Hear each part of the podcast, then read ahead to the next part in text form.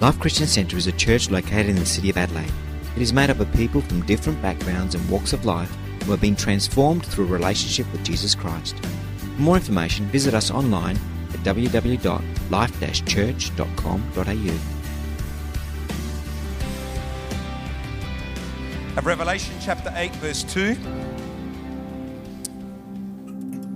Uh, Revelation chapter 8, verse 2 And I saw the seven angels who stu- stand before God, and to them were given seven trumpets. Verse 6 Then the seven angels who had the seven trumpets prepared to sound them. And then the seven angels who had been given the seven trumpets prepared to sound them. And so, Father, we thank you for your word. Uh, we thank you that your word is so powerful, Lord, that it can change our lives. And Lord, even as we explore this um, interesting and challenging book, Lord God, I just pray that by the Spirit of God there would be a thought uh, that would de- be deposited in our hearts that would shift our focus towards you, Lord God. This is our prayer today, Father. Bind every spirit of fear and intimidation. Just let there be freedom in the house of God. Let the gifts of the Spirit just be in operation, even as I'm sharing. Let us have an ear to hear what the Spirit is saying to the church today, I pray, in Jesus' name. Amen and amen. Uh, we're back in a series we began some months ago on the book of Revelation. Uh, if you uh, new here or you're a guest here today, we're examining one of the most intriguing, controversial, puzzling books of the Bible, the book of Revelation. If you don't believe me, just go home this week as part of your devotions. Why don't you read the book of Revelation and see how that goes for you? Um, one of the reasons why we're studying this book is because its message is powerful. Uh, it's a simple message that says, Jesus is coming again. It's a message that, uh, that speaks about eternal life. Now, when we hear a statement like that, uh, the danger is that we can think that, well, that's just pie in the sky thinking. Every religion has a version of this kind of thinking, eternal life, you know, and everything, and kind of everything getting better and so on and so forth. Uh, Jesus isn't like everyone. Jesus came some 2,000 years ago. He lived amongst us. You know, he taught, he preached, he did miracles. He died on a cross, and three days later, he rose from the dead. No other guru has been able to do anything like that. So, if any other guru does something like that, I might listen to them.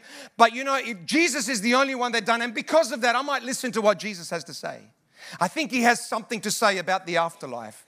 This is what Jesus said Keep watch, because you do not know on what day your Lord will come. Last week we looked at the breaking of the seals. When the seventh seal was opened, the seven trumpets were released. As we read in our text, I was going to get some trumpets this morning, but we didn't get them. Um, seven angels who had the seven trumpets prepared to sound them. This opens for us the next cycle in the book of Revelation.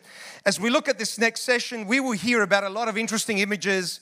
Uh, we will hear about a star called wormwood, locusts that look like horses and have human faces, talking eagles, scrolls that are to be eaten, uh, lampstands, and olive trees. And it sounds more and more like a science fiction movie than anything else.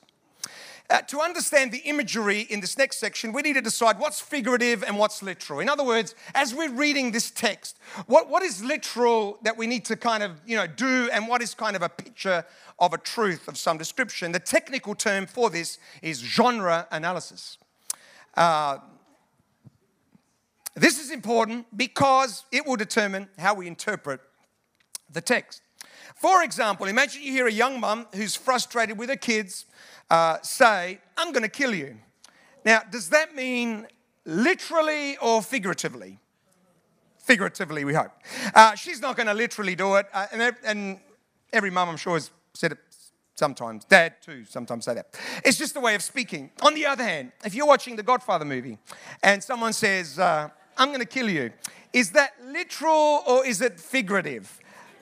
More, more figurative. it's literal, okay? Trust me. Um, we need to understand that Revelation was written in an apocalyptic genre.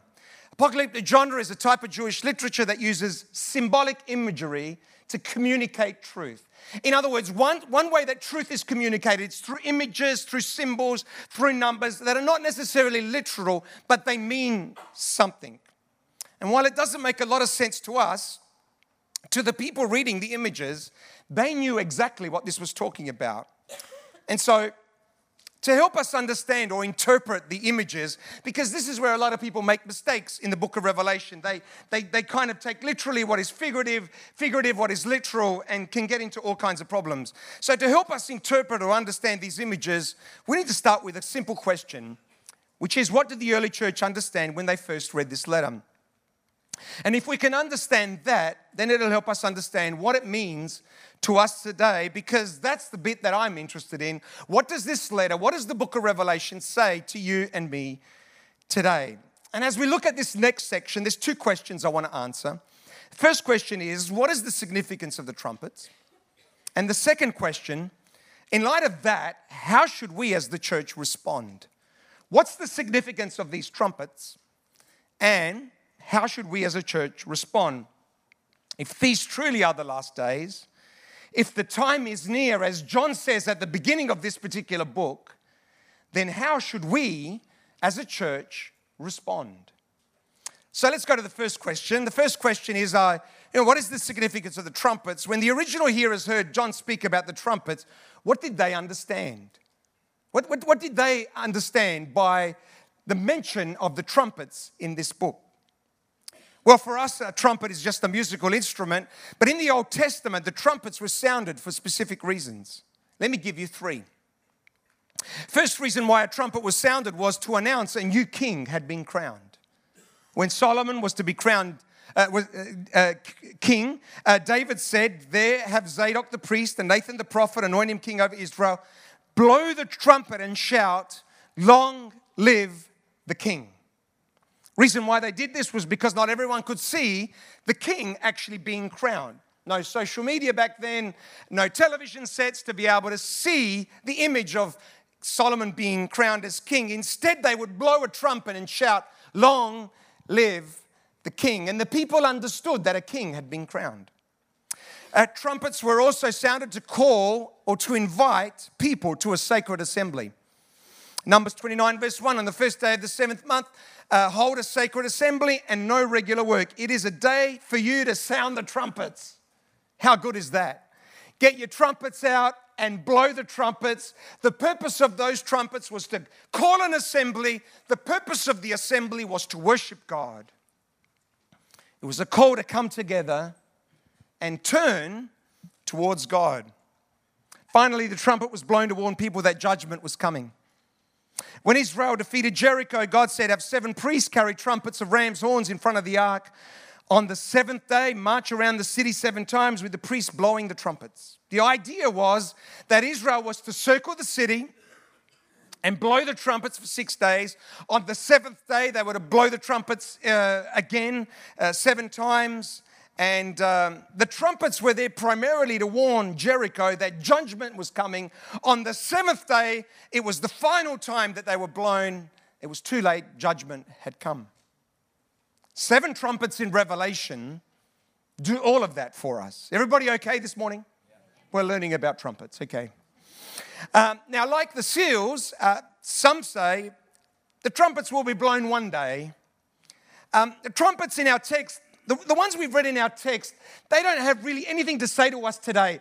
This is talking about a time somewhere in the future, in the time of tribulation, when the trumpets are going to be blown. Is that true? Well, maybe that is true. But there's another sense where these trumpets have been blowing since the beginning of time. There is a sense where these trumpets are still blowing today. And every blowing of the trumpet says, pay attention because something significant is going on. What's interesting about the seven trumpets is there's a lot of similarity between the blowing of the trumpets and the ten plagues of Egypt. Uh, the trumpets were about uh, hail mixed with blood, water turned bitter, locust plague, darkness and hardship over the earth. And the purpose of the plagues in Exodus, like the trumpets, were to announce that there was only one God. That there was a God in heaven. He was the creator of the heavens and the earth, and He could control, he could control the environment and, and, and, and creation. They were a warning to Pharaoh to bring him to repentance. Every time God sent one of the plagues, it was like a trumpet was blowing. Every time that happened, the Bible says that Pharaoh, who saw exactly what was going on, listen to what the Bible says. The Bible says he hardened his heart. This is what he said He said, Who is the Lord that I should obey his voice? Massive amount of frogs, frogs everywhere, frogs, frogs. Everywhere. Can you imagine? It's like Queensland, frogs everywhere, you know, just everywhere. And, and, and uh, I'm not going to bow down to God, etc., etc. Locust plague, just locusts that suddenly devour everything. No, I'm not going to bow down to God. And Pharaoh again and again said, I'm not going to submit to the living God. What's interesting about that story, the plagues, and some of you have seen the movie, is that there weren't just two plagues. If it was me, two, here's your chance, repent. No, you don't want to repent, see you later. I would have gone straight to number 10. But there were 10 plagues. Why 10? Because each plague was an opportunity for Pharaoh to turn to God. Bible says God isn't late with his promises, some measure lateness. He is restraining himself on account of you. I love that scripture. Aren't you glad that He restrained Himself on account of us so that we could come to know Christ as our Lord and Savior? Holding back to the end because He doesn't want anyone lost. He's giving everyone space and time to change. Pharaoh continued to resist God until the final plague, final trumpet was blown, and then it was too late. God's desire is that no one should perish, so he blows the trumpets. He announces a king has been crowned. He calls and invites people to come together. He warns.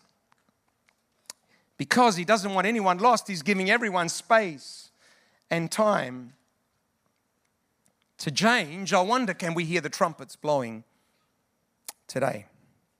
Bible says the first angel sounded his trumpet and there came hail and fire mixed with blood and it was hurled down on the earth. A third of the earth was burned up, a third of the trees and, and the green green's grass was burned up. Second angel sounded his trumpet, and something like a huge mountain, all ablaze, was thrown into the sea. A third of the sea turned into blood. A third of the living creatures in the sea died, and a third of the ships were destroyed.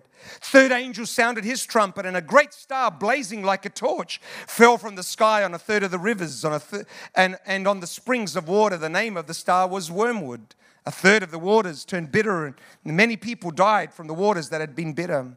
Fourth angel sounded his trumpet, and a third of the sun was struck, a third of the moon, a third of the stars, so that a third of them turned dark. A third of the day was without light, and also a third of the night.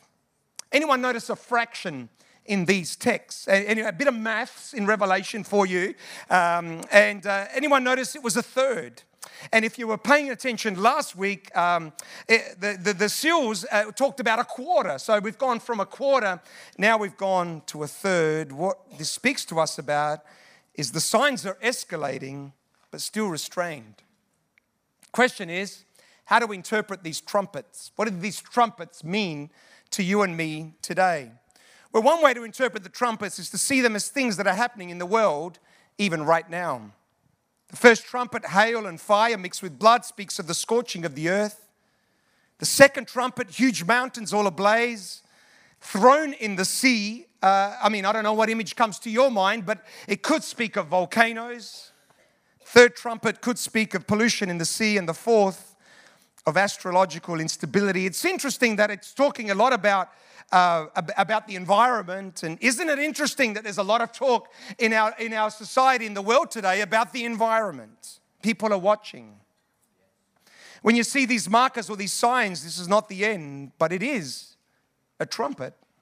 Jesus said, Nation will rise against nation and kingdom against kingdom, and the, there will be uh, famines and earthquakes in various places. All these are the beginning of birth pains. We said last week, like birth pains, the signs are getting stronger, more frequent, and more powerful the closer we get to Christ's return. Apparently, that's what happens when a lady gives birth. Apparently, the, the, the, the, the birth pains get stronger and more frequent. We talked about that last week. And the, the idea is that the signs or the markers of Christ's return are going to be more frequent and more powerful as Christ prepares to return. Uh, Jesus caused these birth pains, John calls them trumpets. Pay attention to the trumpets. Um, there's another way that some people are interpreting uh, these trumpets. Um, some don't see the trumpets necessarily as literal. Uh, when the third trumpet speaks of water turning bitter, it could speak of physical water. It could also have spiritual significance. Jesus said, I'm the water of life. If you drink this water, you'll never thirst again. Jesus was saying, You drink of this water and you're, and you're never going to be thirsty again. In fact, this water is going to bring eternal life, says John. What Jesus was saying is that He came to give life and life in abundance. And if, if we would just surrender to Him, if we would just give our life to Christ, obey and follow His words and, and teaching, we would experience life.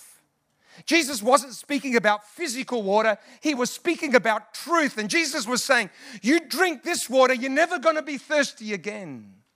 We live in a world today that says, that thinks, well, if I just get this, then, then I'll experience happiness, then I'll experience joy. If I just get to this position, if I just buy a new car, if I just get more, if I just have a little bit more, one more room in my house, then I'm going to experience joy. How many people know that's not true? You just fill it up with more junk.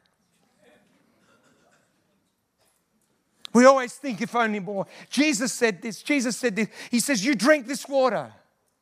You drink this water here, and you're never going to be thirsty again because something deep inside of you is going to be satisfied.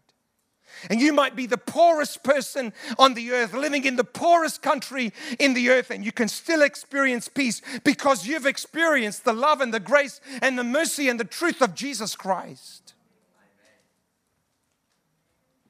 Picture of this trumpet is that water is the teaching, the philosophy that mankind comes to feed their soul on. Wormwood, which means poison, has poisoned the water. And just for the record, that appears over eight times in the Old Testament. All we need to do is see what's being passed as wisdom and truth and knowledge in our society today. All we need to do is see what is being taught in our schools as truth to understand and to know that the water has been poisoned to know that this trumpet is being blown. Once upon a time in our own nation, there was something of, of a fear of God. There was an understanding. Hey, we might not believe in God, but there was still this reverence and fear of the Lord that's slowly disappearing. Is that true? Come on, that's got to be true. That has to be true where there's this sense of, you know, not, not just, nah, you know what, we don't believe in God. No, but there's this anger towards God. There's a sense that the waters are being polluted, where the teachings of Scripture are being polluted. And maybe that's a sign that the, this trumpet is blowing. Fourth trumpet may not literally speak about the sun, moon, and stars. Often, sun, moon, and stars are used in the Bible to speak of authority and governance. For example, when Joseph had a dream, he saw the sun, moon, and stars bow down to him. It's possible when the sun, moon, and stars are spoken about of falling from heaven, it could be speaking of the judgment of rulers throughout history falling from power. Could be speaking about Babylon and Rome and Hitler and Idi Amin and other leaders come, that, that, that have come and gone. I, I will bring you down, and the whole world will see and hear that this trumpet is blowing. Throughout history, we've had leaders and, and, and uh, uh, dictators that have set themselves up as, I am invincible. It's kind of, they've set themselves up almost as, as godlike in some way. And God says, Are you kidding? Are you kidding? Just watch. Rome, that was invincible back in its time, was defeated, completely defeated. Fortunately, those as Rome still don't know that. They still think they own the world, but you know they have been defeated. They were defeated many years ago. Question is this Can we hear the trumpets blowing? As I watched, I heard an eagle that was flying in midair call in a loud voice Woe, woe, woe to the inhabitants of the earth. This is the talking eagle, by the way, because of the trumpet blast about to be sounded by the other three angels. The three woes are as if to say, if you think the first four are bad, wait till you see the next three. Fifth trumpet is an interesting one. When this one was blown, a swarm of locusts were released on the earth. The locusts looked like horses prepared for battle.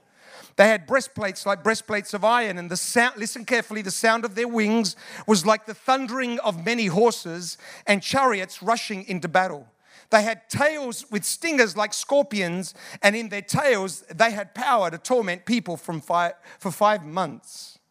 Now, some people reading this text uh, have uh, interpreted these locusts as being military helicopters. Think about it uh, breastplates of iron. Uh, they had the sound of their wings was like the thundering of many horses and so on. Yeah. Anyway, and chariots rushing into battle. Uh, so some people have, you know, the stingers in the back speaks of whatever they helicopters, military helicopters do with firepower and so on. But to the original, uh, read, and it could very well be that one day they will be part of that. I don't know. But to the original readers, they would have seen the similarities between this text and the words of Joel, the prophet Joel. Israel had gone through a season where they had, had uh, departed from God, they turned away from God. God speaks through the prophet Joel, and he says, Blow the, here it is again, blow the trumpet in Zion, sound an alarm on my holy hill. Let all who live in the land tremble, for the day of the Lord is coming. It is close at hand, a day of darkness and gloom, a day of clouds and blackness. Like dawn spreading across the mountains, a large and mighty army, which was a locust plague, just by the way, comes such as never was in ancient times, nor ever will be in ages to come. And if you read Joel chapter 2, it's a fantastic prophetic scripture that Peter refers to in Acts chapter 2. And Joel says, And everyone who calls on the name of the Lord shall be saved. Prophet Joel says, Blow the trumpet in Zion. The prophet, the prophet Joel says, Blow a trumpet in Zion. This was a call to the people of Israel come together to return to the Lord, to warn the people of impending judgment, and all who call on the name of the Lord shall be saved. Question is, can we hear the trumpets blowing? And into our culture, every now and then, a trumpet blows. Every time that trumpet blows, it declares that a king has been crowned. It calls people to come together. Come on, let's come together. Let's turn to the Lord. It invites people to worship God. It reminds people, it warns people that a final trumpet is coming. Tragically, even though the trumpets are blowing like Pharaoh, people choose to turn not to turn to God. Revelation 9, chapter 20. This is what it says: the rest of mankind who were not killed by these plagues still did not repent of the work of their hands. They did not stop worshiping demons and idols of gold, silver, and bronze, stone and wood, idols that cannot see or hear or walk. In other words, they saw all of this stuff happening. They recognized that, that this, was, this was definitely God, but they still chose not to turn to God. In other words, people hear the trumpets blowing. The undeniable reality that God was behind this. Yet they said, like Pharaoh, Who is the Lord that I should obey his voice? We're living in a world today that is clearly turning away from God. Uh, we're living in a world today that says, um, you know, it's okay to celebrate Halloween, but make sure we take Christ out of Christmas carols because, you know, it could be offensive to some people. Hey, you know what? Let's not, let's not, but Halloween, let's, let's, let's, let's do that. By the way, if anyone knocks on your door, no one has knocked on our door yet. Whatever you do is fine, but just say, hey, is it okay if I pray for you? You know, just call the parents. Hey, come over here. They're coming on your turf, on your territory. Just pray that God's hand will be upon them in the name of Jesus, and God will protect them from harm in Jesus' name. Let's use it as an opportunity to speak about Jesus Christ. So often people say, I just want to see the proof that God is real. Just show me the proof. Romans says, For since the creation of the world, God's invisible qualities, his eternal power and divine nature, have been clearly seen, being understood from what has been made, so that people are without excuse. For although they knew God, they neither glorified him as God nor gave thanks to him, but their thinking became futile and their foolish hearts were darkened. Again, again, people say, just show me the proof. There's no greater proof than the life of Jesus Christ. Jesus went about doing good, healing the sick, speaking a message of hope. Today we celebrate communion in just a few moments. It's a reminder of the most significant event in history where Jesus was crucified. He died three days later and he rose again. Think about the date today. We're in the year 2019. 2019 from what? From the, from, from the coming of Jesus Christ. And you know, if you still don't believe that, just look at creation. Is what Paul says to the Rome just look at creation. Just study creation. Just look at the human body. And you've got to go, and this all just happened by chance. then this all just happened because some gases came just from nowhere, by the way. They just appeared from nowhere. They just appeared all of a sudden. It takes faith to believe that. And, and these gases over billions and trillions and quadrillions years and years and years, they became human beings like today. That takes faith, I tell you. That takes a lot of faith to believe that. No greater proof that God is real than the resurrection of Jesus Christ. But we still need to make a decision to put our faith in Him or not, because that's what it's really about. It's not about the proof, it's about a decision. Will I serve Jesus or not?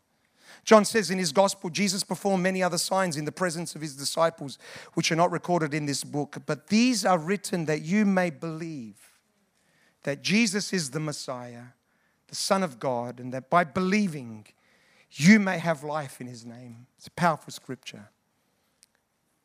Real issue is not the evidence, the real issue is we're going to make a decision to believe and obey Jesus Christ. Now, I understand. I'm, some people are saying, yeah, but Pastor Joe, you know, everybody's got a theory about eternal life, and everybody, I understand, and there's this religion. How do, what is the truth? How do I know what the truth is? How, how, do I sift through all of this information? How do I know that they're wrong and they're right? And how do I know that the Bible is right and, and, and, and, and, and everything else is wrong? How do I know? Now, you know, the only way that I can, I can, all I can encourage you to do is just open your heart to God. Say, God, if you're real, I want to know.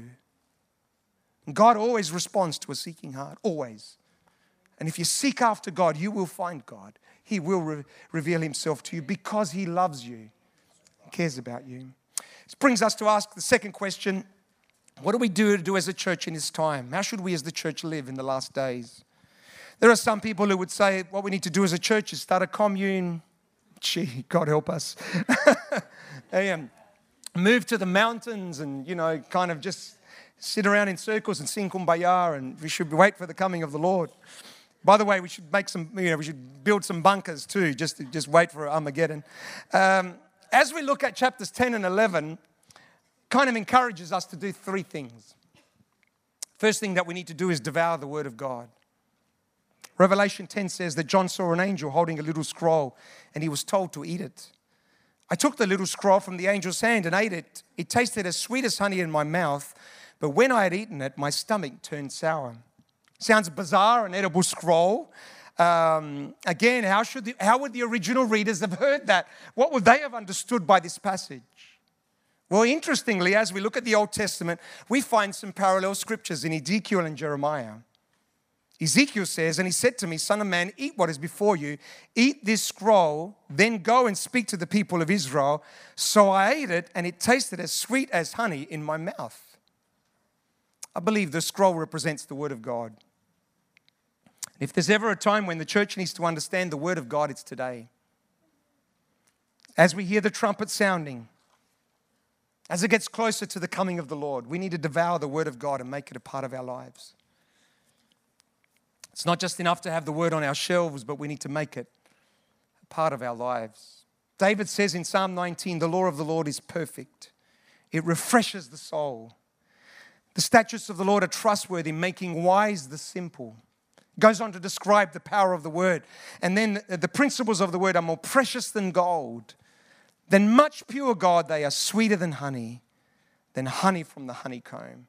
How precious is God's word to us. By them a servant is warned. In keeping them, there is great reward, says the scriptures. Why, why was the scroll sweet to the mouth and bitter in his stomach? It was bitter because as we speak the word, not everyone is going to receive it. Some people may even hate us for speaking the word of God. What do we need to do in the end times? It's love the word. Second thing that we need to do is dwell in the presence of God. Revelation 11 says, I was given a reed like a measuring rod and was told, Go and measure the temple of God and the altar with its worshippers, but exclude the outer court, do not measure it. Word temple in the Greek in that particular text is the word naos, which represents the glory of God, the holy of holies, the dwelling place of God. In the Old Testament, to get to the Holy of Holies, you had to go through all these courts and all these rooms to get to the place where God dwelt, the holy place. And, and in that place, the high priest could only go once a year. In the New Testament, the Bible says that we are the temple of the Holy Spirit. And John was told to measure the temple, but don't measure the outer courts. Don't worry about the outer courts. Just measure the holy place? What does that speak to us about today? What that says to us is that more than ever in the last days, we need to be close to God. That we need to stay close to the presence of God. We need to love God. We need to love the house of God. We need to be worshippers. That doesn't mean sing, that means be fully devoted to God and living in obedience and devotion to God. Problem with a lot of us is we prefer to be in the outer courts. We want to be close enough to the action in case something happens, but want to be able to do our own thing. Paul says this to Timothy. He says, The Spirit clearly says that in later times some will abandon the faith and follow deceiving spirits and things taught by demons. In other words, these were people that were in the faith, but they've left the faith to follow after deceiving spirits and things that are not taught by God. How do, how do we protect ourselves from that? We do that by staying close to God, by staying close to the presence of God by staying close to the house of God. There is something protective about the house of God. I cannot explain this to you, but one of the ways that, that we can protect ourselves from deception.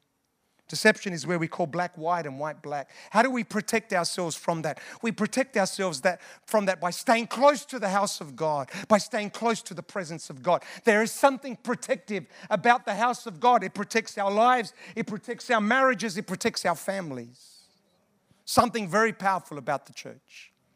Stay close. As the end draws near, stay close to the presence of God, to the house of God. And finally, be a witness for Christ. And I will appoint my two witnesses, and they are two olive trees and two lampstands. There they are. And they shall stand before the Lord on the earth. Who are the two witnesses?